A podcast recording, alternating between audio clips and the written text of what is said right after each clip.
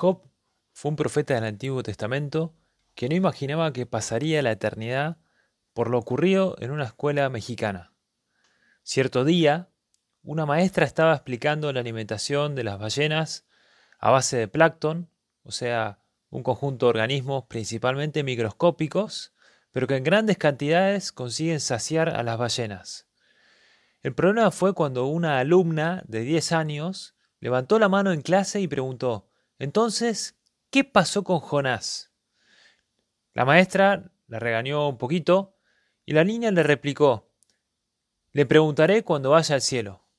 La maestra dudó de que Jonás estuviese en el cielo y la niña le replicó, entonces le preguntará a usted cuando vaya al infierno.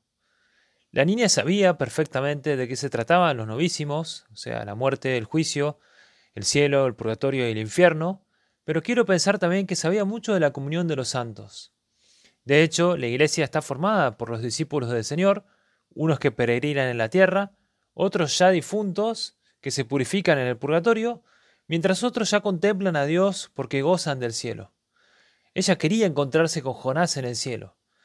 Nosotros, acá en la tierra, podemos rezar a Dios por las personas que nos acompañaron durante toda nuestra vida y que también ahora podemos rezar por sus almas, por su eterno descanso. En oración de intercesión expresamos también esa caridad de toda la iglesia. En la Santa Misa, de hecho, estamos en comunión con todos nuestros hermanos dispersos por el mundo, como dice el misal romano. También con los glorificados y también con los que se purifican todavía. Es la iglesia que está ya triunfante en el cielo o los que se están purificando todavía en el purgatorio. Se ha hecho Jesús uno de nosotros para hacerse lo más cercano posible, para compartir nuestra historia y morir por los pecados que no fueron los suyos, fueron los nuestros. Un amor que no conoce límites es más fuerte que la muerte. Jesucristo está siempre a nuestro lado. Y también como iglesia que somos, nos lo ha prometido, yo estaré con ustedes todos los días hasta el fin del mundo. No estamos nunca solos. Es para pensar también cómo Cristo se preocupa por cada uno, es como Cristo también es uno más entre nosotros que ha venido a salvarnos. Y lo que dice también San Agustín, como esa presencia de Jesucristo es intimior íntimo meo. Es lo más íntimo a nosotros y muestra también su, toda su intimidad. Me acuerdo una vez, recién ordenado sacerdote, volviendo a casa después de un retiro, que un hombre me grita a unos 10 metros, más o menos, en un cruce de calles, y me dice Filipenses 4:13.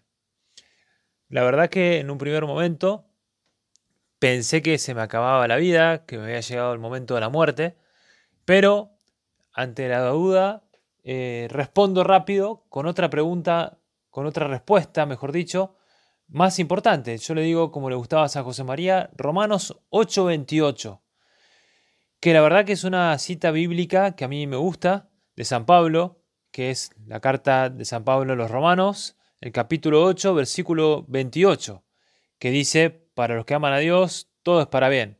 O sea, si tenía que morir en ese momento, eh, sabía que todo era para bien. Él decía con la cita de Filipenses, todo lo puedo en aquel que me conforta. La verdad que no me acordaba de la cita de los filipenses y entonces, ante la duda, como decimos acá en Argentina, retruqué y le dije Romanos 8:28. Cuando se lo digo, el hombre me dice, tenés razón, y se va. Estamos de camino hacia el cielo. No sabemos cuándo vendrá el momento de la muerte, y sabemos que estamos peregrinando en este camino hacia el cielo. Como dice un cura amigo, hasta el cielo no paramos. Aprovechemos también a vivir la comunión de los santos con esa realidad que es también maravillosa para todo creyente. Estamos de camino hacia el cielo, estamos esperando un cielo para todos, y por eso también rezamos por aquellos que están en el purgatorio, por aquellos que estamos de camino y por aquellos que ya están en el cielo. A ellos acudimos para pedirle auxilio. La vida de Cristo, en el Espíritu Santo, se hace extensiva a todos en la iglesia. Un cristiano no puede ser individualista. Si uno es individualista, decía San José María, no puede atender a los demás. No puede vivir egoístamente un cristiano, de espaldas al mundo. Es esencialmente social el cristiano, miembro responsable del cuerpo místico de Cristo. Como te decía antes con Job, también ahora en esta cuaresma nos puede servir para ver cómo predicamos esa purificación. Él estuvo durante 40 días anunciando la purificación en Nínive y todo el pueblo se convirtió. Este tiempo litúrgico de la cuaresma es un tiempo para prepararnos para esa gran fiesta de la Pascua. A ver si vos también te animás con toda la iglesia, viviendo esa comunión de los santos, a descubrir también en cada liturgia de cada domingo, de cada día de esta cuaresma, un momento para recuperar ese ritmo que el Señor quiere para recuperar ese estilo de vida que Dios quiere como creyentes, como hijos de Dios. ¿Rezás por los difuntos? ¿Rezás también no solamente en noviembre, sino también durante todo el año? ¿Te sentís parte de la Iglesia Santa, Católica, Apostólica, Romana? Vamos a pedirle a María su intercesión, ella que es nuestra Madre, ella que nos espera en el cielo, que descubramos también el sentido como Iglesia, como el sentido de cristianos en medio del mundo.